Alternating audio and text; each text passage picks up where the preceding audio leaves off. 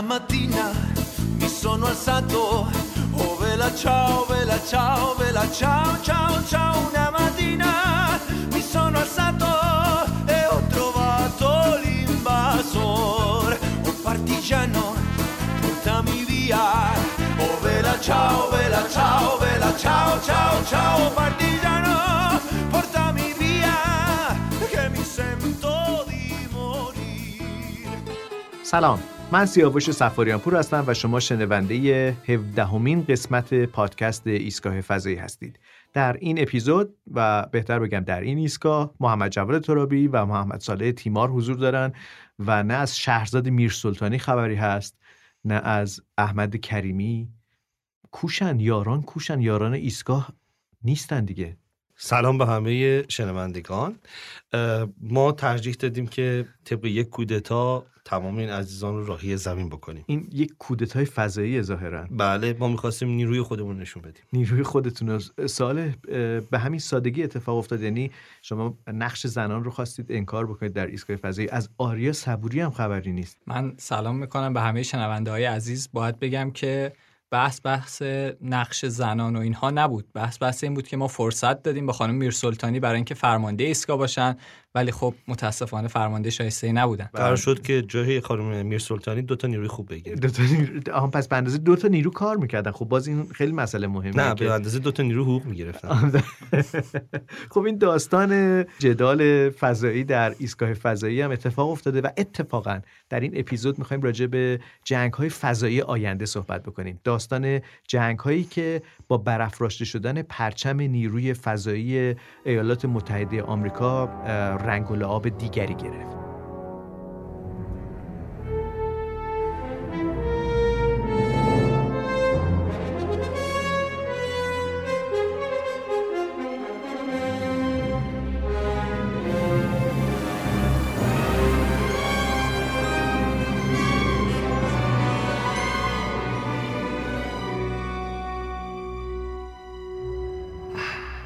فضا و شعار ما شعار شما فضا آقای شما شعار انتخاباتیتونه نه ما بعد از اینکه. ایستگاه رو گرفتیم شد فضا و آسماس فضا این الان آسماس. شعارش رو قرار بنر بزنیم روی بزنیم بدنه, بدنه. فضا خب حالا نکته ای که وجود داره فارغ از همه این شوخی ها حالا که در آستانه انتخابات ایالات متحده آمریکا هستیم بین جو بایدن و ترامپ بحث ها داغ و داغ هستش خیلی ها هنوز نمی‌دونن که قرار چه اتفاقی در آمریکا رخ بده. ولی من یادمه که پیشتر در کاخ سفید یک عکسی منتشر شد از کاخ سفید از ترامپ و از نیروی نظامی ایالات متحده آمریکا که در اون یک پرچمی رو به نمایش گذاشتن که پرچم نیروی نظامی فضایی آمریکا به حساب می اومد بله. حالا تصویرش رو صالح در احتمالا اینستاگرام ایستگاه فضایی گذاشته و شما شنونده ها می‌تونید ببینید این پرچم رو. یه خورده کاریکاتوری این عکس. شما می‌بینید که یک نفر خیلی با یک ژست عجیبی پرچم رو باز کرده. یک لوگوی عجیبی درش وجود داره. ولی چقدر این جدی محمد جواد؟ این آیا ما رو وارد یک دوران جدیدی در عصر فضا کرده؟ عصری که انتظار جنگ های فضایی در قلمروهای کشورهای مختلف رو داشته باشیم. قلمروهایی که در فضا حالا در واقع ایجاد شده. مثل قرار دادن ماهواره هایی که در مدار زمینه یا حتی شاید پایگاه هایی که در آینده روی ماه یا سیاره مریخ ساخته بشه. آیا این یک دوران تازه است؟ برگردیم به زمانی که ناسا می‌خواست شک بگیره. دقیقا زمانی که ناسا داشت شک می‌گرفت پروژه هایی که انجام می‌شد عملا پروژه های نظامی بود. ولی از یک جایی به بعد پروژه های علمی رو جدا کردن و اسم یک سازمان فضایی رو براش در نظر گرفتن که شد ناسا و خیلی مشهور شد. این روال در خیلی از کشورها طی شده.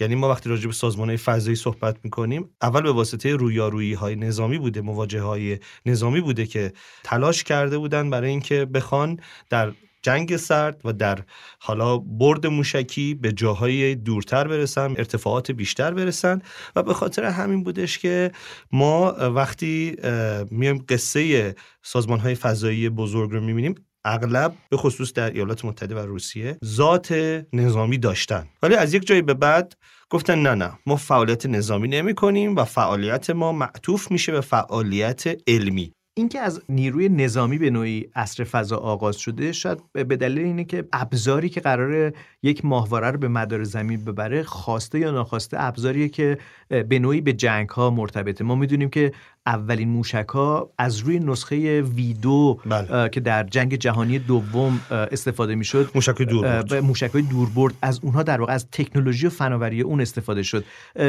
خب این فناوری هم دست نیروی فضایی نبوده. نیروی فضایی نداشتیم نیروی نظامی این ابزار رو در دسترس داشته. و به خاطر همینه که حتی در ادبیات حتی در ایران خودمون واژه ها جدا میشن. یعنی موشک موشکه. ولی وقتی ما می‌خوایم در حوزه نظامی ازش استفاده بکنیم میگیم موشک.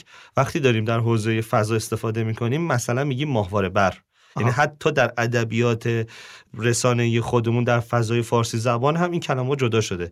این به واسطه آن چیزی است که 50 سال 60 سالی که داره اتفاق میفته در کل تاریخ فضا و واقعیتش اینه که سعی کردن اون آژانس های فضایی ادبیات علمی خودشون و حداقل نمایش علمی خودشون رو داشته باشن. ما قبلا هم می‌دیدیم که پروژه های مخفی نظامی در حال انجام بود.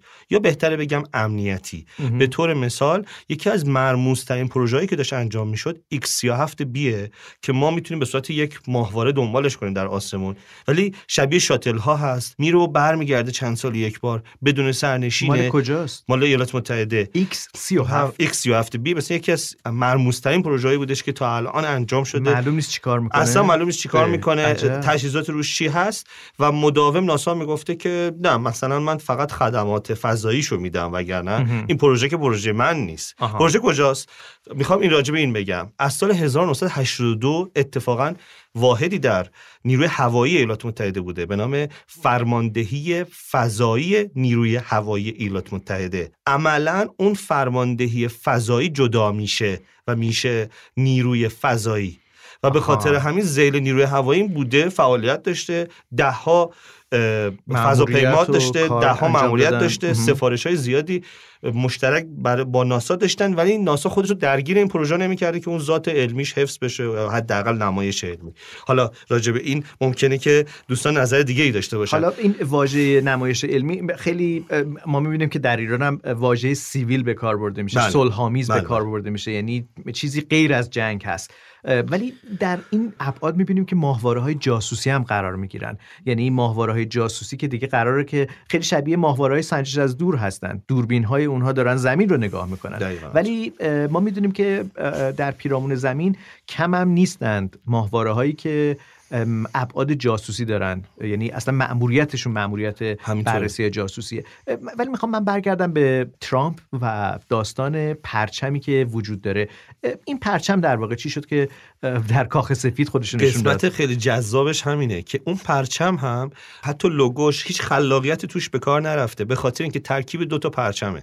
پرچم فرماندهی فضایی نیروی هوایی ایالات متحده که دقیقا به همین شکل شبیه فلشه آها. و پرچمی که در استار ترک در سریال پیشتازان, فضا, استفاده میشه. خب این به نوعی داره شاید قلقلک میده ذهن مخاطب همینطور یه فانتزی شده اون فرمانده فضایی فانتزیش به خاطر نزدیک شدن به اون استارتریکه البته که هیچ حرفی راجع به این نزدن. یعنی. چیزی بود که در رسانه ها شما می‌دیدید که الان می‌تونن دوستان جستجو بکنن و عکسای مشابه رو ببینن. نکته اینه که در هر صورت این واحد اعلام موجودیت رسمی کرد. وگرنه مگه میشه؟ چه ایالات متحده چه شوروی سابق چه روسیه امروز چه چین.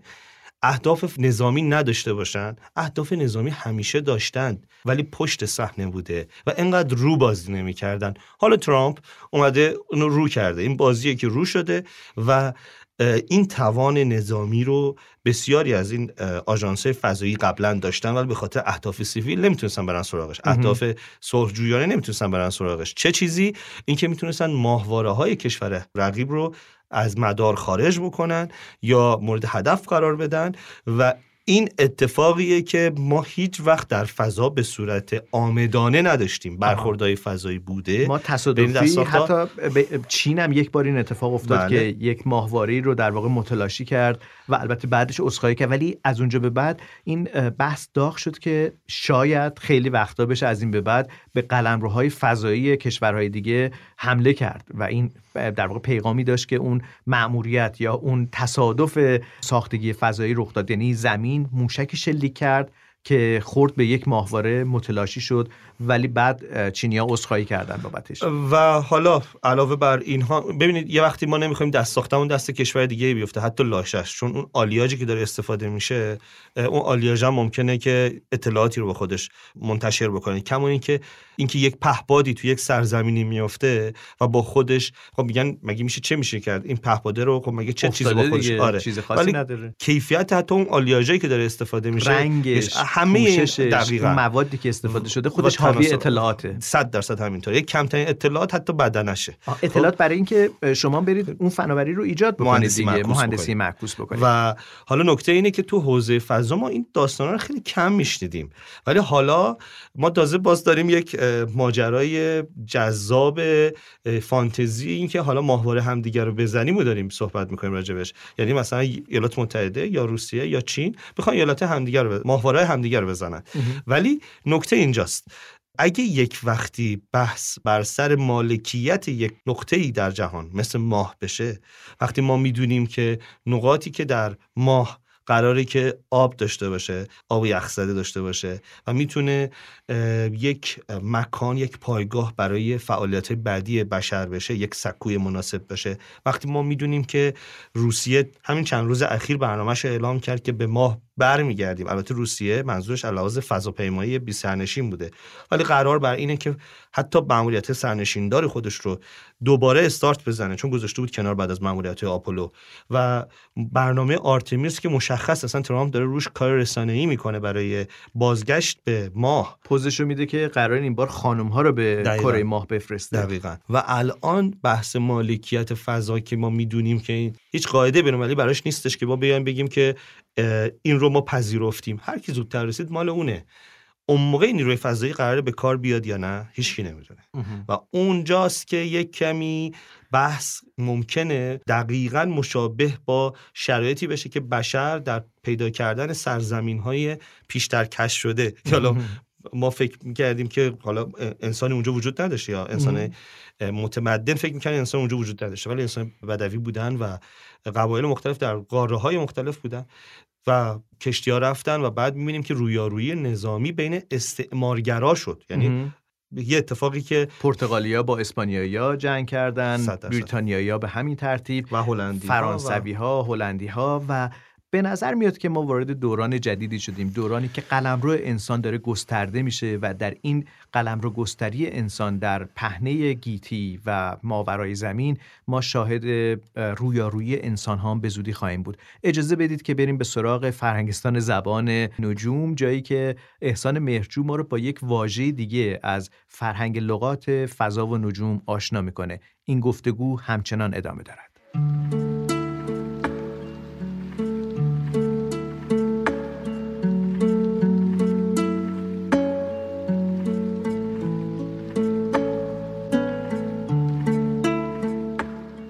سلام. در این قسمت از فرهنگستان نجوم می‌خوام شما رو با سیارک ها آشنا کنم.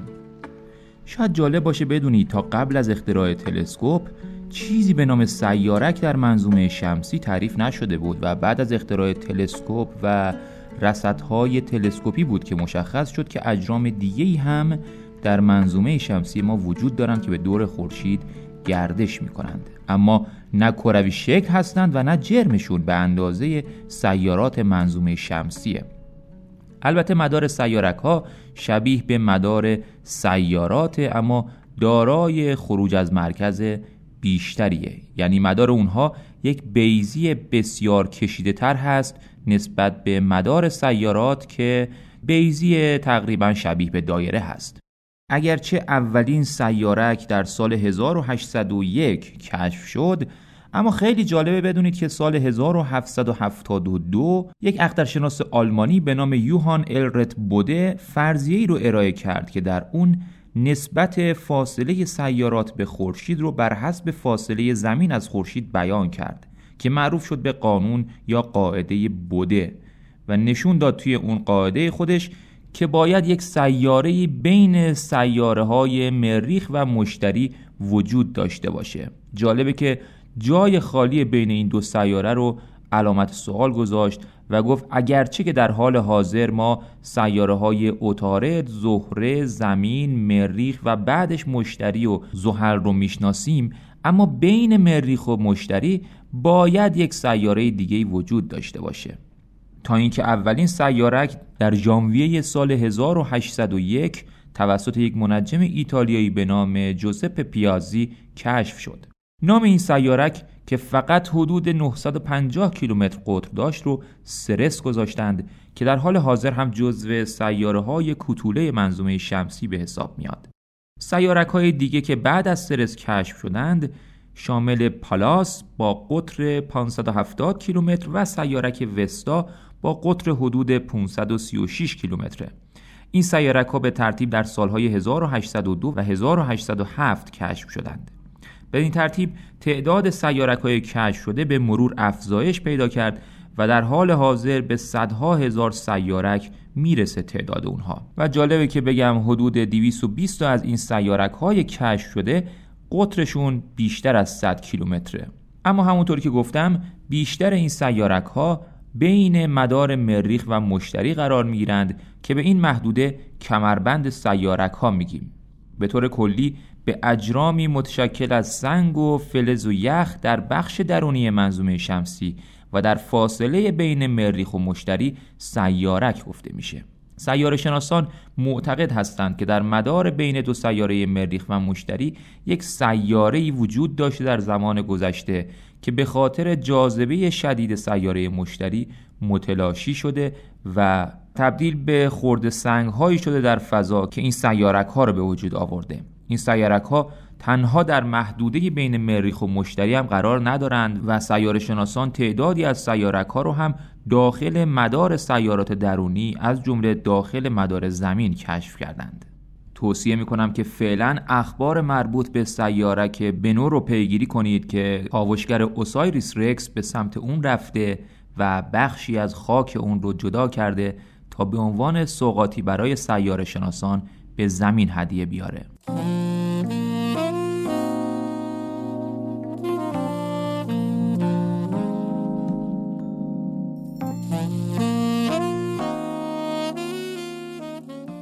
صدای ما رو از ایستگاه فضایی میشنوید و اجازه بدید که بازگردیم و صحبتمون درباره ارتش فضایی ایالات متحده آمریکا رو ادامه بدیم. گفتی که این پرچم سیاه رنگ در کاخ سفید افراشته شد خبر از آغاز یک دوران میدادش. دورانی که حالا دیگه روی میز هستش دیگه پشت پرده نیست. خیلی عیان شده. آیا سال بعد منتظر باشیم که کم کم پرچم های نیروهای نظامی فضایی کشورهای دیگه هم افراشته بشه به معنای اینکه ما هستیم؟ حالا وقتی من این صحبت آقای ترامپ رو شنیدم راجع به نیروی فضایی Space Force یه لحظه اون تصویر فانتزی فیلم های علمی تخیلی توی ذهنم اومد. حس کردم که انگار قراره که یک سری جنگ هایی رو در فضا شاهدش باشیم.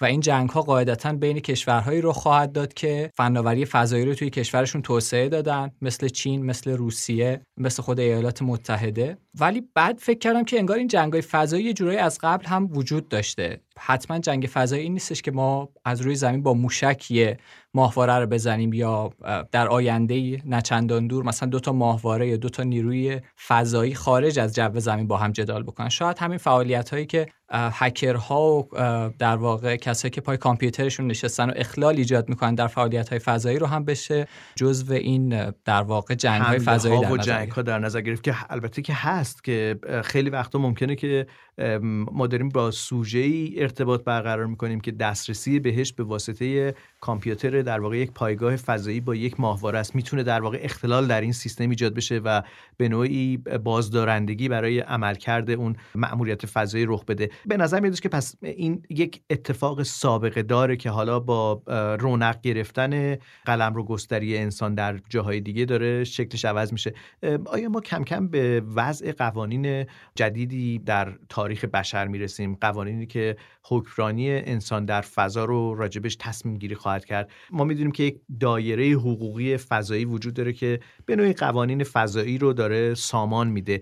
آیا این به این معنیه که فضای خورده متفاوتتر خواهد شد؟ یعنی ما یک سازمان ملل فضایی خواهیم داشت به طور مثال؟ سال هاست که ما در عرصه حقوق فضا داریم می‌بینیم که خیلی کارشناسا صحبت می‌کنن برنامه ریزی می‌کنن.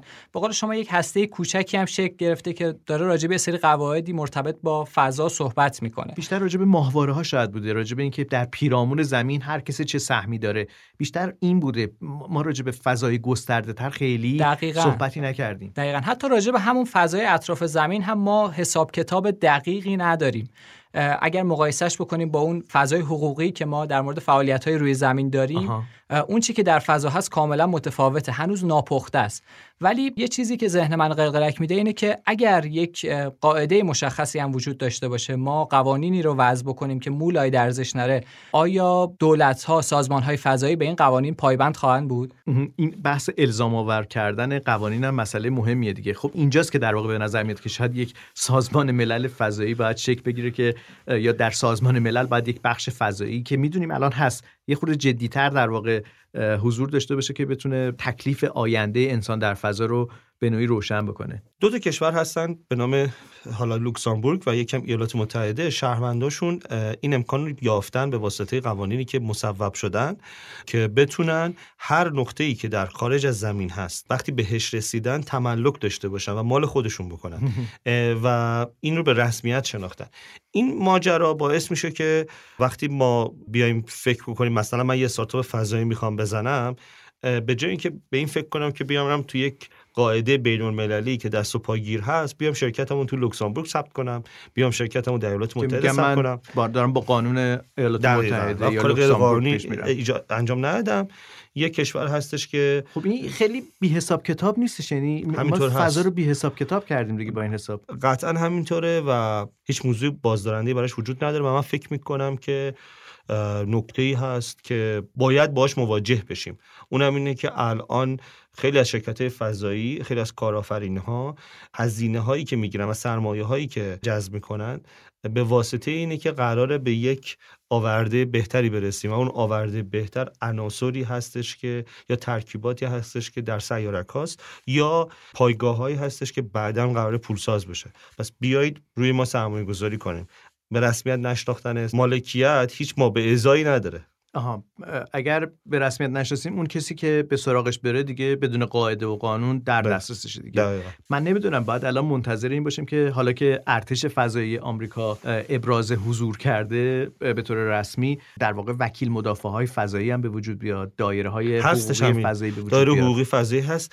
در ایران سازمان فضایی ایران چندین بار مسابقاتی برگزار کرده که زبده ترین و خبره ترین وکلا میان در اون دادگاه سوری شرکت شرکت می‌کنن افرادی که تحصیل کرده هستند در حوزه حقوق فضایی در حوزه حقوق و تخصص پیدا کردن در حوزه فضا میان و یک حالت دادگاه سوری برگزار می‌کنن که ببینن چجوری می‌تونن دفاع بهتری بکنن یعنی به نوعی داریم ما تازه قدم های اولیه بله، بله. توی یافتن حقوق در فضا یا دفاع فضایی رو به دست کلا این مسائل مثل حوزه ورزش دیگه. حوزه ورزش هم هم مسائل وکالتش خیلی مسئله مهمیه هم بحث یعنی مسائل حقوقیش هم بحث دیپلماتیکش.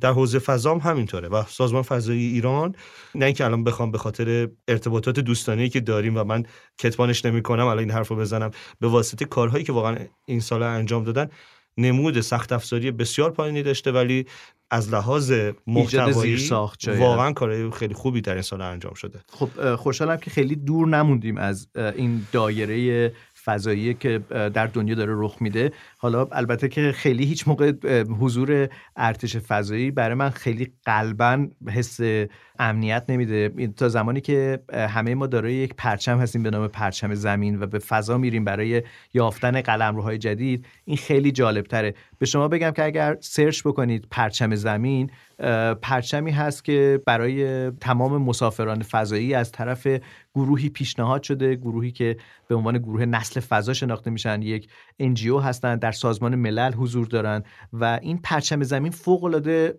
هیجان انگیزتره SGAC SGAC SGAC که بله. میشه انجمن مشورتی نسل, فضا. که خوشبختانه ایران هم درش نماینده داره. نمایندگانی که نمایندگان دولتی نیستن اتفاقا. نماینده هایی که به نوعی NGO هستن فضای خصوصی هستن که حضور دارن در این قلمرو فضایی بین المللی که میشه گفت که در سازمان ملل این دفترم داره کار می‌کنه گرچه خیلی آهسته ولی شاید دیگه وقتش رسیده که این پرچم زمین هم افراشته بشه.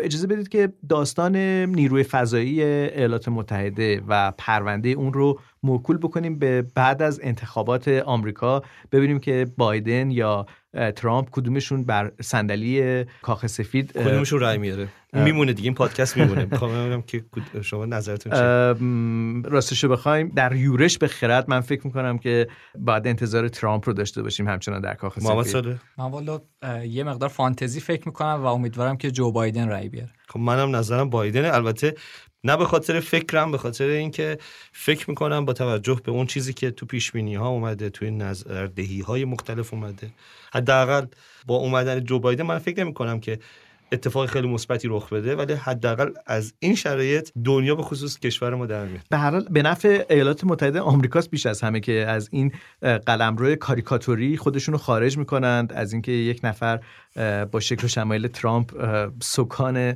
امور اجرایی و حاکمیتی ایالات متحده در دست ممکنه که یه از شنونده ما در آمریکا طرفدار ترامپ باشن. به خاطر همین ترامپ رئیس جمهور بعدی الزاما برای ایالات متحده ممکن نبوده باشه. ولی قبول کنیم که تصویر ترامپ به عنوان رئیس جمهور ایالات متحده آمریکا یک جور کاریکاتوره برای چرخه ریاست جمهوریایی که ولی خب بیکاری رو به اندازه‌ای رسون که تقریبا در تاریخ آمریکا بی‌نظیر بود. لحاظ تجاری تونست اون کاری که باید انجام بده و متاسفانه نیروی فضایی ایالات متحده آره در دوران راه افتاد نیرو نظامی فضایی و امیدواریم که حداقل یکی بیاد این ترمز رو بکشه.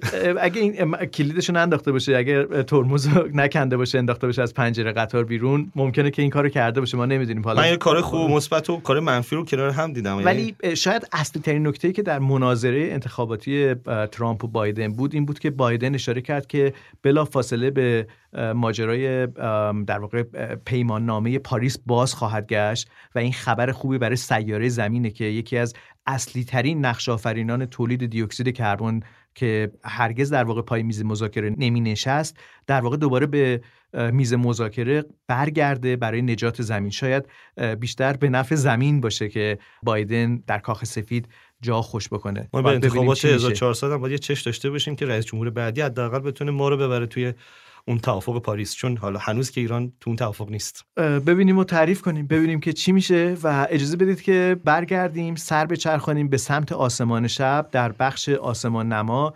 احمد کریمی ما رو با یک صورت فلکی پاییزی آشنا خواهد کرد و بعد با صالح راجع به پدیده های رصدی صحبت می‌کنیم و بعد هم به یک مأموریت فضایی فوق العاده عجیب می‌پردازیم که این روزها خیلی خبرساز شد.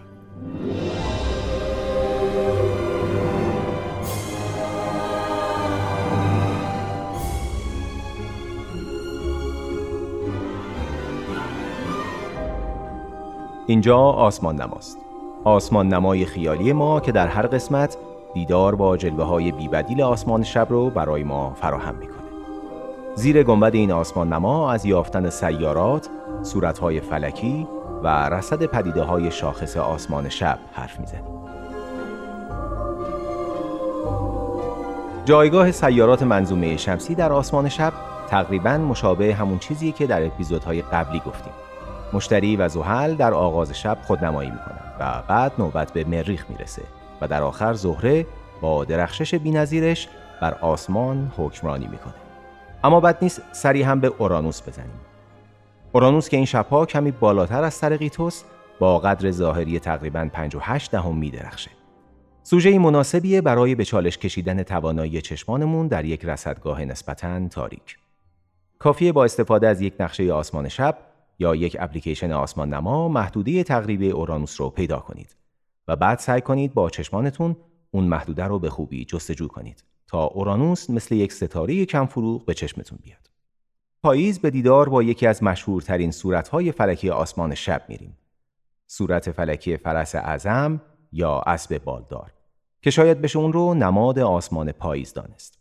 فرس اعظم که در لاتین پگاسوس نامیده میشه این شبها با غروب خورشید از افق شمال شرقی طلوع می‌کنه و حوالی نیمه شب به بیشترین ارتفاعش از افق می‌رسه. برای پیدا کردن این اسب عظیم و جسه کافیه با استفاده از یک گردونه آسمان یا یک اپلیکیشن آسمان نما مثل اسکای مپ به دنبال یک چهارزلی بسیار بزرگ در پهنه آسمان بگردید. چهارزلی بزرگی که شبیه به یک مربع و چهار رأس اون از ستاره هایی با درخشش های تقریبا یکسان ساخته شده. قدر ظاهری این چهار ستاره در بازه دو یک دهم تا دو هشت دهم قرار داره. این چهارزلی بدن فرس اعظم رو می‌سازه و برای یافتن سر و گردنش باید ستاره انیف رو پیدا کنید. انیف با قدر ظاهری دو سه دهم حتی در آسمان شهرها هم دیده میشه و یافتنش کار دشواری نیست.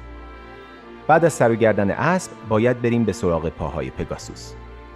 پاهای جلوی پگاسوس چند درجه اون طرفتر از انیف روی کره آسمان قابل تشخیصه. اما خبری از پاهای عقب این اسب بزرگ در آسمان شب نیست. پیدا کردن فرس اعظم در آسمان شب مقدمه خوبیه برای یافتن سایر صورتهای فلکی آسمان پاییز که در اپیزودهای بعدی به سراغشون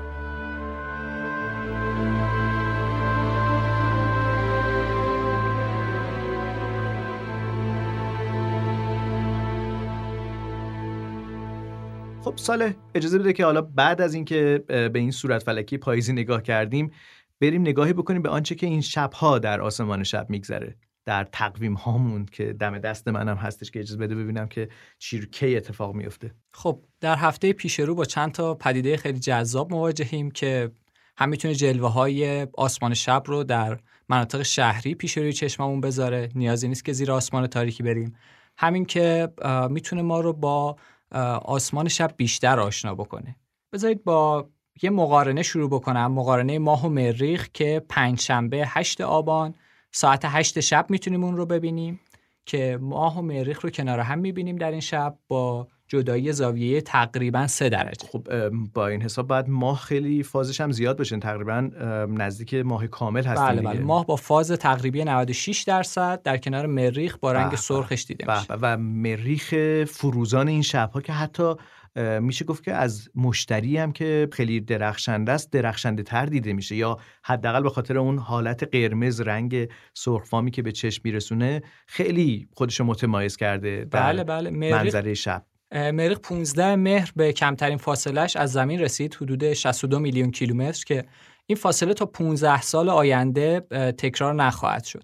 و چند هفته بعد از رخ دادن کمترین فاصله مریخ همچنان فرصت برای رصد مریخ مهیاست. مریخی که بعد از زهره درخشان ترین سوژه آسمان شبه البته ماه رو من اینجا می‌ذارم کنار زهره خیلی درخشانه بعد بله. مریخ. و بعد مشتری. هر از چندی پیش میاد که مشتری مقام دوم رو در واقع به مریخ بسپره و این یکی از اون فرصت هاست. یکی از اون فرصت هاست که به واسطه نزدیک شدن مریخ به سیاره زمین رخ داده و دیگه چطور؟ 13 آبان هم که انتخابات آمریکا هستش چیزی نیست پدیده نجومی نیست که فالبین ها بخوام بگن.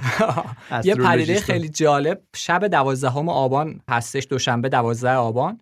ماه با فاز تقریبی 95 درصد بین ستاره الدبران و خوشه پروین قرار گرفته. الدبران هم باز یه ستاره غول سرخه و خوشه پروین هم که فوق العاده زیباست. در واقع جدال ماه و گاو هستش دیگه در بله آسمان بله. شب. اجتماع این سه تا سوژه رو می‌تونیم ببینیم. و آخرین پدیده ای که می‌خوام ازش صحبت بکنم مقارنه ماه و خوشه ستاره M35 که برای دیدنش به یک دوربین دوچشمی خیلی کوچک. مثلا یه دوربین 20 در 60 نیاز داریم. خب عالی و این, این پدیده چهارشنبه 14 آبان رخ میده. چهارشنبه 14 آبان نفهمیدم دقیقا چه اتفاقیه ما ماه رو دو درجه اون طرفتر از خوشه M35 می‌بینیم. این دیگه نیاز داره که با یه دوربین دوچشمی نگاه بکنیم بهش دیگه که البته ما هم انقدر درخشانه اون شبا که یه خورده شاید رویت این پدیده خیلی کار راحتی نباشه. راحت نیست ولی اگه دوربین دو چشمی اون اطراف ما خیلی آروم آروم حرکت بدیم در فاصله دو درجه اطراف ما می‌تونیم اجتماعی از ستاره ها رو ببینیم. ام چند این فرمودید ام 35 ام 35 ام 35 یک خوشه بازه. یک خوشه باز ستاره. مثل خوشه پروین. ما. می‌دونیم که اجرام سماوی گاهی اوقات تفکیکشون می‌کنیم وقتی به دسته بندیشون می‌کنیم کهکشان ها هستن صحابی ها یا ابرها هستن و خوشه های ستاره. این سه تا تقسیم بندی کلی برای اجرام غیر ستاره که البته این اجرام غیر ستاره ای خودشون هم حاوی ستاره هستن ولی به طور مطلق نمیشه گفت که مثلا یک ستاره هستن. سال چطوری که بریم به سراغ احمد فیاض که عاشقانه های فضایی رو تقدیم حضور شما می‌کنه؟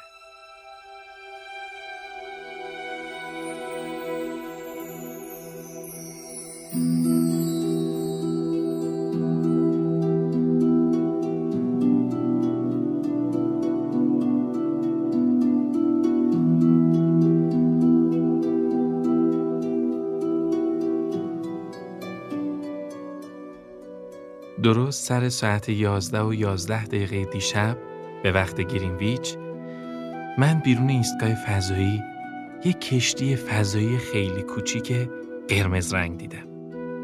نمی‌دونم خواب بودم، خیال بود. حتی مطمئن نیستم که بیدار بودم یا نه. اما درست یادم ساعتو. درست یادم پشت شیشه هاش دو تا فضانورد همدیگر رو در آغوش کشیده بودن در حالی که موهای خانم فضانورد از یه محفظه بیرون اومده بود و بادهای کهکشانی افتاده بود تو موج موهاش.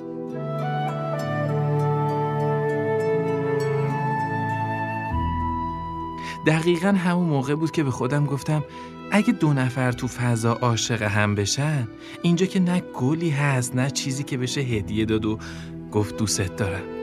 درست همون موقع به فکرم زد بخشی از ایستگاه فضایی رو گل فروشی کنم. البته هنوز به بچه ها نگفتم.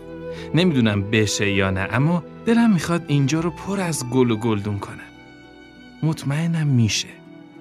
همونطور که اسکات کلی فضانورد ناسا به مناسبت روز ولنتاین تونست گلهای آهاری بکاره و بهش بگن فضانورد باغبان به منم میگن فضانورد عاشق گل فروش.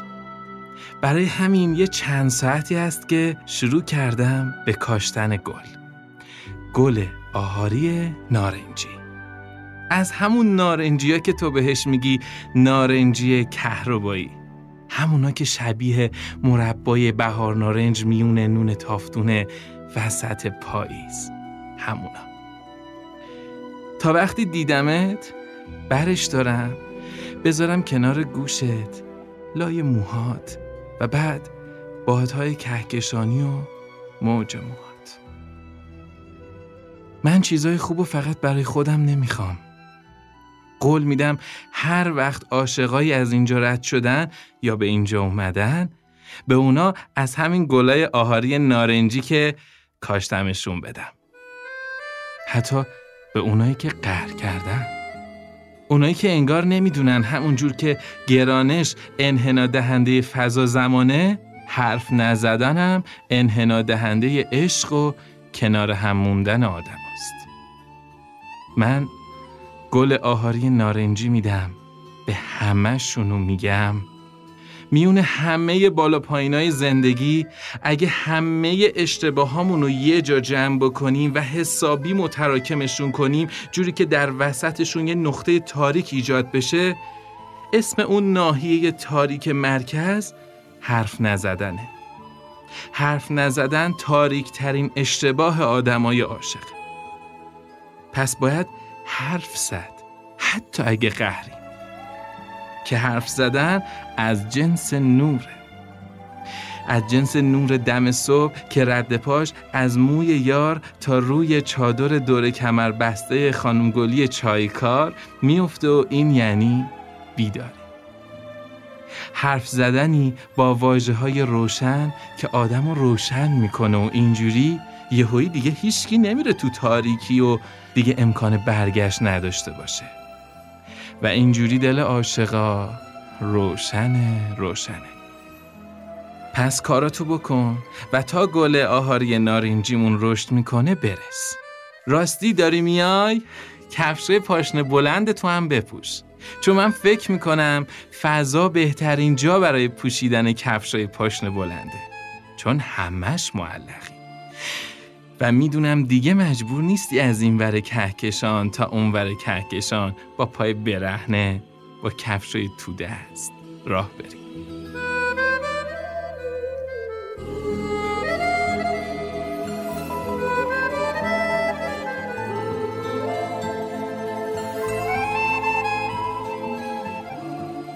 صدای احمد فیاض بود و عاشقانه های فضایی.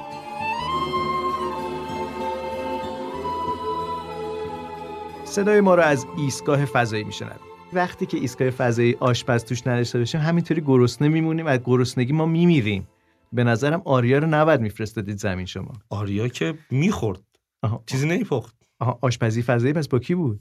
آشپزی فضایی با من بود با صالح بود پس با چرا این شهرزاد. الان این صد- صدای شکم شما پس چی بود آقای ترابی؟ این وقت شب ما رو نگه داشتیم عجب. خیلی. گشنه و تشنه. بسیار خوب. اجازه بدید که بریم به سراغ اصل ماجرایی که می‌خواستیم بهش بپردازیم. یه دفعه صدای شکم شما من البته تشکر کنم از صالح تیمار. همین الان تازه از پشت ایسکا برگشته نوشته ایسکا واسماس. ایسکا واسماس آن رفتی نوشتین؟ بله بله اون شعار رو بالاخره ما چسبونیم روی بدنه ایسکا با اسپری هم نوشتین؟ ایسکا باسماس هم فضا باسماس هم فضا هم واسه شما خیلی خوب، باش. دارندگی و برازندگی. نه ایسکا اسمش شده ایسکای واسماس ایسکا واسماس آره، آلفا رو رنگ کردیم. آلفای قدیم داخل پرانتز. واسماس خیلی خوب. صدای ما رو از ایستگاه فضایی میشنوید و همونطور که ابتدای این اپیزودم مشخص شد محمد جواد ترابی و صالح تیمار شهرزاد میرسلطانی و آریا صبوری رو به تمهیداتی به زمین بازگردوندن فرستادنشون به زمین و کلید ایستگاه رو ازشون گرفتین دیگه کلید در و ایستگاه رو دیگه؟ چون شما رفته بودی بیرون الان بنویسی. بله هم کلید ایسکا رو گرفتم هم کلید آسانسور فضایی رو گرفتم به بچه های پایینم سپردم که اینا رو نفرستم بالا. خب پس احمد کریمی هم که در پایگاه فضایی کلمبو هست احتمالا بعیده که دیگه امکان بازگشتشون رو ایجاد بکنه. با احمد صحبت می‌کنم. راستی بخوام هنوز بهش نگفتم. باید زودتر اطلاع بدیم که به احمد هم رو- پس خبر بدین دیگه. این یک کودتای فضاییه صدای ما رو از ایستگاه فضایی در زمان یک کودتای فضایی میشنوید که اه، خدا رو شکر که منو لاقل حذف نکردید از ایستگاه فضایی های ترابی. برنامهش رو داریم ولی نباید گفتیم. خیلی خوب. اندکی تحمل بفرمایید. میریم به سراغ مأموریت فضایی اوزیریس ریکس که خیلی خبرساز شد در طی چند روز گذشته The Milky Way, home to billions of stars, rising and setting over billions of worlds, including our own. In this vast expanse, how did our Sun, the Earth, and the planets come to be? In recent decades, our understanding of the solar system's evolution has greatly improved, but deep questions remain. To answer those questions, astronomers are preparing to visit some place very small asteroid Bennu. Today, NASA is sending a spacecraft called OSIRIS REx to explore Bennu and retrieve a sample. Why? Bennu has survived its long journey and settled into a near Earth orbit, bringing its secrets within our reach. آقا بالاخره اوسیریس رکس یا اوزیریس رکس آقای ترابی شما اوسیریس میگین بهش؟ من اوسیریس میگم به خاطر اینکه قابل جستجوتر بشه ولی اوزیریس تلفظ درسترشه. اوزیریس رکس یه جوری برداشتی از اون اسطوره کهن هست که در مصر باستان در. مصر باستان اشاره می‌کنه. ولی بیش از اینکه بخوایم بحث بکنیم راجع به اینکه اوسیریس درسته یا اوزیریس درسته خود اصل ماجراست که به نظر فوق العاده عجیب فقط یه غریبه نکته همین اول بگم که اسم البته از سرواژه یک اسم طولانی اومده. ولی هم نام شده و تقریبا یه جوری خوروندن اسم به نوعی در واقع ما اسطوره ها رو ردشون رو در فضا خیلی زیاد می‌بینیم. بله. حتی در ماموریت های فضایی مثل ماموریت روزتا که اون هم باز برآمده از یک اسطوره بود. آپولوها اه، همه اینها به نوعی یک پیوندی داره با در واقع افکار بشر در پروژه طول داون یا دوران. پروژه مختلف که اسماشون رو شبیه می‌گرفتن با کلماتی که وجود داره در دورورمون حداقل ارجاعاتی داره ولی اکثرا سرواژه بودن. بسیار خوب. ولی من می‌خوام دوباره اشاره بکنم به این که اه، خیلی تیترهای مختلفی در شبکه های اجتماعی راجع به این مأموریت فضایی شنیدیم. یک بوس کوچولو نمی‌دونم یک بشگون فضایی یک نمی‌دونم انگار مثلا لپ یک سیارک رو کشیده اومده این فضاپیما. یا خیلی مثالهای دیگه به خاطر یک مش قبار شاید. اجازه بدید که برگردیم به خود مأموریت. چه اتفاقی افتاد در اوزیریس ریکس و سیارک بنو؟ آره قرار بر این بودش که یک فضاپیما از زمین راهی بشه خودش رو در مدار یک سیارکی قرار بده که این سیارک خیلی از ما دور نیست. ولی زمانی که این پروژه داره انجام میشه از ما بسیار فاصله داره. تقریبا در هلوش بیش از 300 میلیون کیلومتری از ما هلوش 320 میلیون کیلومتر میگن. اتفاقی که به واسطه این مأموریت برای ما فراهم میشه اینه که یک مشت خاک البته یک مشت هم نیست یه چهار تا نخود خاک از چهار تا نخود نیست چند گرم بودش حدود 60 گرم خاک. 60 گرم که 60 گرم خیلی بالا نیست. آه چند تا نخوده؟ آره نخود می‌دونی که قبلا واقعا, واقعا واحد وزن ما وزنی بوده. بوده آره و اینو برگردونه و بیاره به زمین. یه پروژه به اصطلاح ما بهش میگیم تو ماموریت فضایی سامپل ریترنه یعنی یه نمونه برمیگردونه و بسیار پروپاگاندا روش شده بسیار تبلیغات روش چرا؟ شده. چرا؟ مگه قبلا ژاپنیا این کارو نکرده دقیقاً و بودن در خیلی از رسانه حتی رسانه معتبر آمریکایی ببینید برای اولین بار این کارو کردن. یه شیطنتی به خرج دادن. این شیطنت اینطوریه که برای اولین بار در تاریخ ناسا این کار رو انجام داده. خب وقتی بخوای بهشون خورده بگیری می‌بینی که آره دیگه اولین بار در تاریخ تاریخ ناسا در است.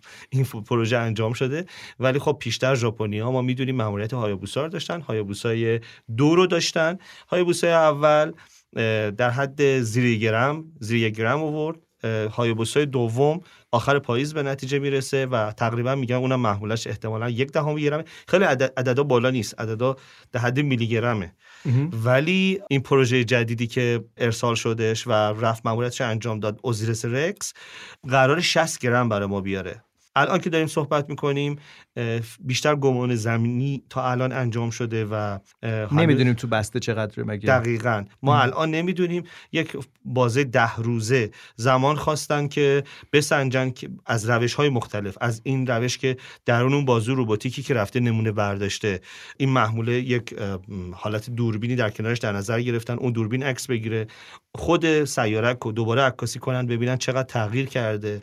چون هیچ فرزایش آبی بادی روش نیست. هر تغییری که بکنه مشخص میشه فقط که مشخصه. سیارک ها یه سری اجسام سرگردان کیهانی هستند که حالا سرگردان به این معنی هم نیست که برای خودشون حرکت می‌کنن. مدار مشخصی دارن که حرکت می‌کنن. فضایی. یه جور در ولی کروی نیستن دیگه. از اون بله. شکل معمول سیاره دورن کوچیکن. ابعادش حدودا چقدر این به نوع؟ شعاعش در هولوش 262 متر در نظر گرفتن. ولی خب این چون قطرش در حالا سمت بزرگتر و سمت کوچکتر تغییر می‌کنه ما می‌تونیم بگیم که یه شعاع هولوش 282 متری تا 249 متری یعنی کم و بیش تجسمی که اگه داشته باشیم از شکل شبیه یه جور سیب زمینیه دیگه یعنی که از این سو تا اون سوش تقریبا 500 متره. 500 متره. و ما با یک ابعاد کوچیکی روبرو هستیم که شاید فرود اومدن رو سطحش خیلی دشوار بله، باشه. یعنی به همین دلیل که شاید تبدیل میشه به یک تماس نزدیک یه جور در واقع ضربه زدن. میشه شرح بدی که دقیقا چه اتفاق افتاد در زمانی که این تماس اتفاق افتاد در همین چند روز گذشته وقتی که اه، اوزیریس ریکس به نوعی این بوسه ده ثانیه‌ای محمد جواد رو میگه بوسه طولانی مدتی هم هست انجام داد. این بوس کوچولو که در واقع یه ماموریت تاریخی به نظر منم حساب میشه هرچند که محمد جواد اسمشو می‌ذاره شیطنت رسانه ها درست هم هست. چون قبلا انجام شده. قبلا انجام شده ولی خب ناسا تخصصش همینه در اینکه بعد رسانه‌ای قضیه رو هم می‌بینه چیزی که ژاپنیا شاید خوب ندیده بودن. اوزیریس رکس در سال 2016 از زمین حرکت می‌کنه به مقصد سیارک بنو در فاصله حدود 320 میلیون کیلومتر از زمین. سال 2018 می‌رسه به این سیارک و حدود دو سال اطراف این سیارک میچرخه عکس می‌گیره عکس ها ارسال میشن برای زمین پردازش میشن. نقاط مختلفی روی این سیارک رو ما شناسایی می‌کنیم بررسی پس یعنی در طی این دو سال گذشته همینجور همراه سیارک بوده که در پیرامونش بوده که بله ببینه بله که در یک کجا باید اون بوسه رو در واقع در یک مدار مشخص. کیه یا کجاست؟ در یک مدار مشخصی داره دور سیارک میچرخه تا در زمان و مکان مناسب به سراغ این سیارک بره. ناقلا بوسه کوچولوش رو انجام بده و بعد دوباره دور بشه در مدارش دوباره قرار بگیره دور سیارک داده های داخل در واقع اون محفظه رو اون گرد و خاکی که برداشته رو بررسی بکنه که البته الان سایت ماموریت نوشته پیش بینی ما اینه که بیش از 60 گرم ما موفق شدیم که خاک برداریم از روی یه. جور جیببری فضایی هم اتفاق افتاده دیگه یعنی این بوسه بهانه‌ای بوده برای اینکه تکه ای از سیارک رو بخشی از سیارک که حالا میگید بیشتر از 60 گرم هست با خودش برداره بیاره. این یک بازوی رباتیک بود. جای آریا صبوری که متخصص رباتیک است خالیه که به ما بگه که چه فناوری پیچیده ای داشته. این بازویی که باید نزدیک می‌شده. عین میمونه که شما بخواید یک قطار رو یعنی یار از پنجره قطار سرش بیرون باشه شما بخواید بهش نزدیک بشید ببوسیدش و بیایید کنار با یک اتومبیل یا با هر چیزی که اون سرعت رو داشته باشه. بهش آسیب می‌زنید. حالا اونایی که تو خونه هستن این کارو انجام ندن. ولی داستان اینه که یعنی سیارک حرکتی داره می‌کنه با سرعت داره حرکت می‌کنه خود اوزیریس هم داره حرکت می‌کنه این بازوی روباتیک داره نزدیک میشه تماس این برخورد کوتاه اتفاق میفته این تکه ها رو با خودش می‌کنه و می‌بره. حالا از اینجا به بعد باید منتظر چی باشیم؟ از اینجا به بعد منتظر این هستیم که اوزیریس رکس برای ما داده هایی رو بفرسته از اون ذره هایی که جمع کرده که ما خیالمون کاملا راحت بشه که این محموله همون چیزیه که ما انتظار داریم. آها. وقتی که این داده ها اومد و ما خیالمون راحت شد که این همون چیزیه که ما واقعا می‌خوایم و نیازی نیست که اوزیریس اون بوس کوچولو رو دوباره تکرار بکنه یعنی ممکنه که این اتفاقا بخواد بیفته؟ بله بله. احتمالش خیلی کمه ولی ممکنه که اون مقدار ذره هایی که جمع آوری شده یا همه این مباحث کنار هم به اندازه نبوده باشه که ما رو راضی بکنه. و لازم باشه که اوزیریس دوباره شیرجه بره به سمت یار به سمت سیارک بنو یه بوس کوچولو و دوباره برگرده. خب این هر بار در واقع یک ریسک خیلی خیلی بزرگ رو همراه داره که تصادف اتفاق بیفته. یعنی ماجرای قطار و نفر مقابل رو که یادتون هست ممکنه که یک تصادف منجر به تصادفی بشه که قربانی کسی نیست جز اوزیریس ریکس. یعنی اونه که می‌تونه از دست بره توی این تصادف فضایی. یک بار جان به در برده و تونسته اون کار اصلی رو انجام بده. حالا میاد که احتمالا برگرده به زمین.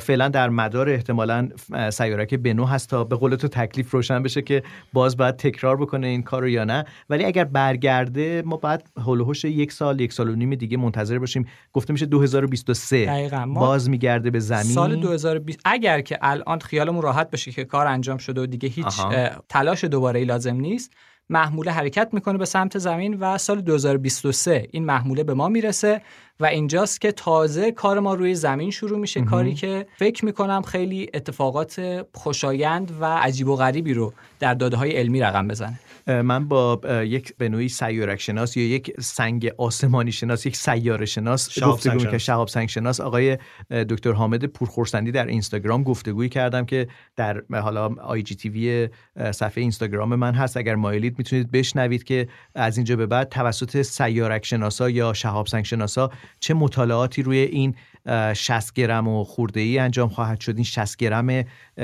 طلایی که نمیشه گفت. از طلا شاید گران بهاتره به خاطر اینکه ما به چیزی دست پیدا کردیم که حالا حالا حالا باید منتظر باشیم که ازش یافته های جدید به دست بیاد. توی اون گفتگو دکتر پورخورسندی اشاره می‌کنه که ممکنه که یه جور یک شکلی از زنگ زدگی رو انتظار داشته باشیم. یک جور اکسید شدن رو یا مجاورت با آب رو می‌تونیم انتظار داشته باشیم. من می‌خوام از زمان استفاده بکنم به خاطر اینکه می‌خوایم به داستان دیگه ای هم بپردازیم. دعوت می‌کنم که این گفتگو رو ببینید و بشنوید. شاید حالا در هفته های آتی با حامد پورخورسندی گفتگوی بیشتر و مفصلتری در همین ایستگاه فضایی داشته باشیم. محمد جواد دستتو بالا نگه داشتی. چیزی می‌خواستی بگی؟ دستی به سینه نه ولی می‌تونستیم ما در ادبیات فارسی که بهتر بگیم در ترانه های قدیمی پیش بینی این کارو کرده بودیم. جدی؟ بله. کجا؟ گفتیم قشنگترین سوقاتی قبار پیراهن تو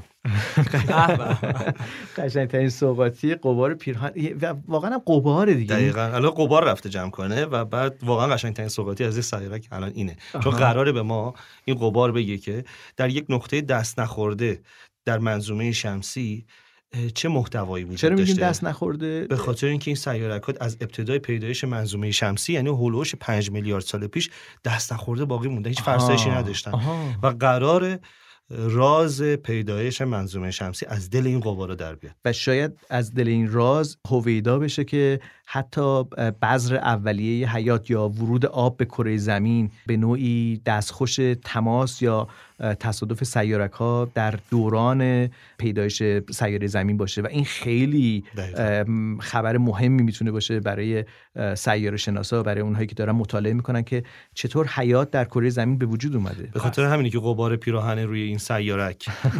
خب اصلا انتخاب این سیارک به خاطر همین مسئله بود. ویژگی بررسی های انجام انجام شده که آب، کربن و البته فلزات گرانبها حالا توی این سیارک وجود داره. پس ما بریم سراغش و کارهای بعدی رو انجام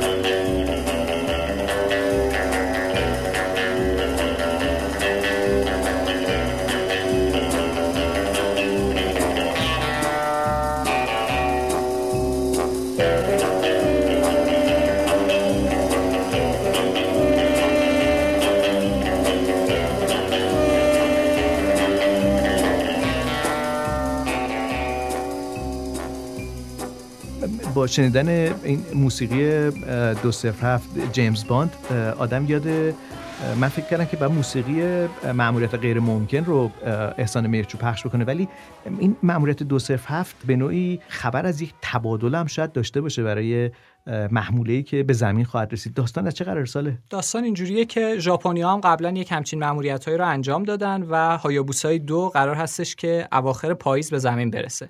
اونها وقتی محمولشون رو گرفتن شروع می‌کنن تحقیقاتشون رو انجام دادن و بعدها وقتی اوزیریس رکس به زمین رسید سازمان فضایی ناسا و سازمان فضایی ژاپن این ذره ها رو بعد از بررسی اولی که خودشون انجام دادن با هم مبادله می‌کنن و در یک همکاری مشترک اینها رو بررسی خواهند کرد. بسیار عالی و با هم دوست میشن. با هم دوست میشن. ولی من از یه چیز دیگه ولی این وسط دارم میترسم از اینکه همیشه وقتی صحبت از سیارک میشه خبر احتمال تصادف اونها با زمین هم خیلی جدی تر میشه. حتی خصوصا این روزا که همه ما دستخوش کرونا هستیم و حوادث مختلفی که روی کره زمین رخ میده همین یکی رو کم داریم که یک تصادف فضایی با زمین بخواد رخ بده. گفته میشه که ممکنه سیارک به نو با زمین هم برخورد بکنه و اصلا یکی از وجوهی که انتخاب این سیارک برای مطالعه رو در ماموریت اوزیریس ریکس قرار داد. همین مدار در واقع این سیارکه که ممکنه که مدار زمین رو قطع بکنه سالهای آینده. اینکه مدارش مدار زمین رو قطع بکنه که خب یک چیز واضح مبرهنه به خاطر اینکه در حزیزش این نزدیکترین فاصلش از خورشید نه دهم فاصله زمین تا خورشید که ما بهش میگیم یک واحد نجومی یا یک ایو فاصله می‌گیره. یعنی نزدیک میشه تا فاصله نه دهمی فاصله زمین تا خورشید. و دور میشه تا یک ممیز سه دهم. یعنی چی؟ یعنی میاد داخل مدار میره بیرون. میاد داخل مدار میاد بیرون. خب اینجوری ما نباید تصور بکنیم که این مداوم امکان برخورد با زمین داره. چون زمین هم داره دور خورشید میچرخه اینم داره دور خورشید میچرخه. همزمانی که هر دو در یک زمان به هم دیگه برسن مسئله اساسیه. بله. یک تاریخ پیش بینی شده 23 سپتامبر 2060 حالا من می‌خوام ذهنی تبدیل بکنم. تقریبا میشه دو مهر سال 1439 در این تاریخ ممکنه که فاصلش اونقدر نزدیک بشه به ما که خطرساز باشه. فاصلش چقدر میشه؟ میشه 750 هزار کیلومتری که میشه دو برابر فاصله ما تا ماه. خب اون فاصله برای یک سیاره که به این ابعاد یک کمی برای ما عجیبه و یک کمی ممکنه خطرناک باشه چون عوامل گرانشی مختلف ممکنه مسیر اون رو تغییر بدن. ولی اگه بشر از کرونا و نمی‌دونم هزار تا چیز دیگه نجات پیدا بکنه 2060 خیلی دوره.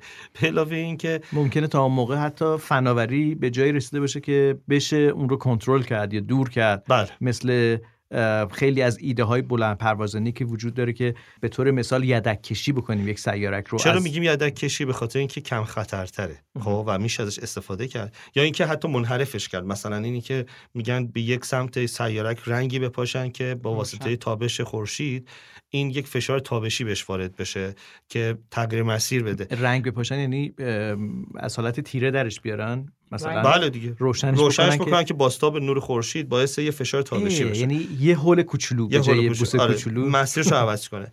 نکته ای که وجود داره اینه که چرا مستقیم با یک موشک تصادم نکنه چون ممکنه اون یک سیارک تبدیل به صدها گلوله بشه و دیگه تیرباران بشه زمین. و کن... اصلا غیر قابل پیش بینی میشه. به خاطر همین عموما خیلی به قول شما سیویله. یعنی خیلی صلحجویانه است طرحهایی که داره بررسی میشه برای آینده ما هنوز در واقع به این فناوری نرسیدیم. اینکه فضاپیمایی بره با پرتاب کردن در واقع اون تیرهای از کمان رها شده فضایی بخواد یه سری ریسمان رو وصل بکنه به سیاره کم کم اون رو بکشه مدارش رو جابجا بکنه. به نظر خیلی خیال انگیزه. دیگه ان به این فناوری دست پیدا کردیم. اگرم دست پیدا نکردیم من متاسفم برای اون عزیزایی که 2060 این شکل. نبودن. آره. چون ما قراره که 2060 که چی 2040 روی مریخ باشیم میشن ایشالله امیدوارم شما که به عمر من که شاید قد نده ولی امیدوارم که شما اون روز رو ببینید؟ حالا همینطوری پیش بینی کردم دیگه. درست. انشالله هممون هستیم و اون موقع وقتی سیارک بنو یک بوس بزرگ از زمین گرفت شاهدش خواهیم انتقام بگیره برای این ملاقات و این تصادفی که پیشتر انجام شد. لپر میشه زمین. زمین لپر میشه؟ آره میگن که میگه بنا بخوره زمین. آها. آه، خب اگه بخور زمین چی میشه؟ صدا میده. نه جدی. و اگه بخوره زمین واقعا ممکنه که یک حادثه خیلی خیلی وسیعی بستگی کجا بخوره؟ اگه تو اقیانوس بخوره منجر به سونامی ممکنه بشه. اگه به صخره و مناطق خشک بخوره ممکنه که گرد و غبار وسیعی ایجاد بکنه. سوای اینی که اندازه چند تا انفجار اتمی ممکنه که تخریب به بار بیاره. بهتره که باقی بقای شما. دلمون خوش بکنیم. دلمون خوش بکنیم که امیدوار باشیم که این هیچ اتفاقی نمیافته. میاد از کنار زمین هم رد میشه و میره و همه خیلی خوشحال. الان ما تنها چیزی که تجربه نکردیم سونامی بود و آتش فشان. توی ایران توی ما- آره دیگه کلا تو عمرمون توی عمر خودمون. آره اپیدمی داریم و پاندمی و نمی‌دونم. زلزله خیلی مهیبم خدا رو شکر که فعلا نداشتیم. امیدوارم که در, در حالا ایران حالا داشتیم در محدود در خودمون. محدوده سنی خودمون که ندیدیم دیگه هنوز دیگه. دیگه هر کسی به اندازه عمر خودش نگاه می‌کنه به دنیا. من تجربه زلزله رو به واسطه اینکه تهران مدتی نبودم یعنی حداقل 15 سر زلزله رودبار زلزله توس. زلزله ای عجب. مشهد حس شد و بعد تخریبای خیلی زیاد. ولی تلخش نکنیم ولی واقعیتش اینه که بالاخره غیر قابل پیش بینیه و واقعیت اینه که مثل چلیابینسک که حالا می‌تونن دوستان در یوتیوب سرچش بکنن در روسیه. در روسیه. که یک دفعه یک سیارکی یک شیء سرگردانی میاد در آسمون و بسیار مهیب رخ نمایی می‌کنه ممکنه این اتفاق, اتفاق. اخیره ها یعنی ما بله. راجع به گذشته های خیلی دور صحبت پیش. نمی کنیم کمتر از یک دهه پیش این اتفاق در روسیه 2013 رخ. داد و 2013 ام، خیلی از دوربین های تصویربرداری تصویرش رو ثبت تونستن بکنن از بله. اون انفجاری که در جو زمین رخ خیلی داد خوب بود که در روسیه رخ داد می‌دونیم برای چی به خاطر اینکه روسیه به خاطر اینکه مس... اه، ماشین- پهناوره پهناوره روی ماشینا یک دشکمی نصبه یعنی روی داشبورد دوربین نصبه و روی جای مختلف ماشین به خاطر اینکه اگه مورد اخاذی قرار بگیرن یا حالا برخورد داشته باشن تصادف بکنن این دوربینا تصاویرش محکم پسنده و قابل استفاده است بخاطر اکثر ماشینایی که در اون مناطقی که حالا سقوط کرد پس تصاویر مربوط به ماشینای عادیه ماشین پلیس نیست نه نه همه ماشین عادیه به خاطر همین به صورت فراوان این همه تصویر تصویر, وجود وجود, داره. داره.